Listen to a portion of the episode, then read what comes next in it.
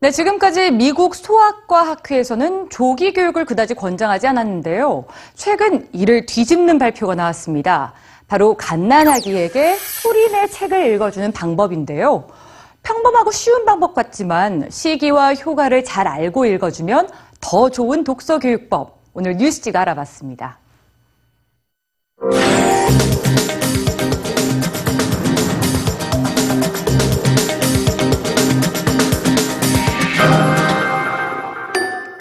갓 태어난 이 아기에게도 책이 필요할까요? 미국 소아과 학회는 최근 유아들의 조기 교육을 권장하는 발표안을 내놨습니다. 줄곧 조기 교육의 폐해를 지적해오던 소아과 학회로서는 매우 이례적인 발표였는데요. 미국 소아과 학회가 내놓은 가장 효과 좋은 조기 교육은 다름 아닌 책 읽어주기입니다. 뇌 발달에 있어서 가장 중요한 시기라는 36개월 이전의 유아들. 이 아이들의 어휘 능력과 의사소통 능력을 높여주기 위해서 다른 조기 교육을 하는 것보다 부모가 소리를 내서 책을 읽어주는 게 최고라는 겁니다. 책 읽어주기 조기 교육은 부모들의 소득 격차에서 비롯될 수 있는 유아들의 지적 능력의 차이를 좁힐 수도 있습니다.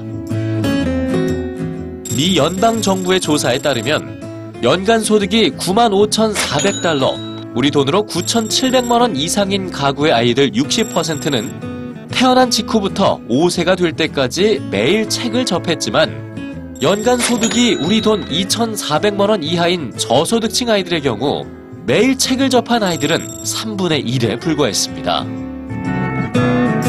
이 차이가 유아들의 지적 능력 차이로 이어질 수 있다는 거죠. 미국 소아과 학회는 소속 의사 6만 2천여 명에게 병원을 찾는 부모들에게 책 읽어주기의 효과를 전달하라는 지침까지 내렸습니다. 그렇다면 언제 처음 책을 읽어주면 좋을까요? 대답은 명쾌합니다.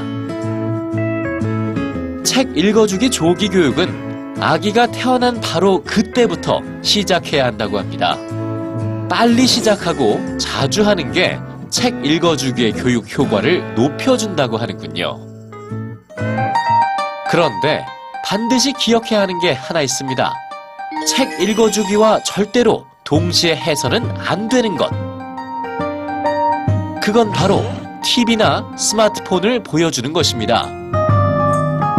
미국 소아과 학회는 24개월 이전의 아이들에게 TV나 스마트폰을 보여주면 책 읽기의 효과가 사라질 수 있다고 경고하고 있습니다. 그렇다면 바쁜 부모를 대신해서 아예 책 읽어주기를 스마트폰에 맡기는 건 어떤 효과를 줄까요? 여기엔 책 읽어주기의 가장 중요하고 핵심적인 과정이 빠져 있습니다. 스마트폰은 책 읽어주는 부모와 달리 아이의 눈짓 하나, 행동 하나, 말소리 하나에 전혀 반응하지 않는다는 겁니다. 가장 쉽고 효율적인 조기 교육, 책 읽어주기. 그러나 TV와 스마트폰이 육아의 필수가 돼버린 현대 부모들에겐 가장 실천하기 어려운 조기 교육이 아닐까요?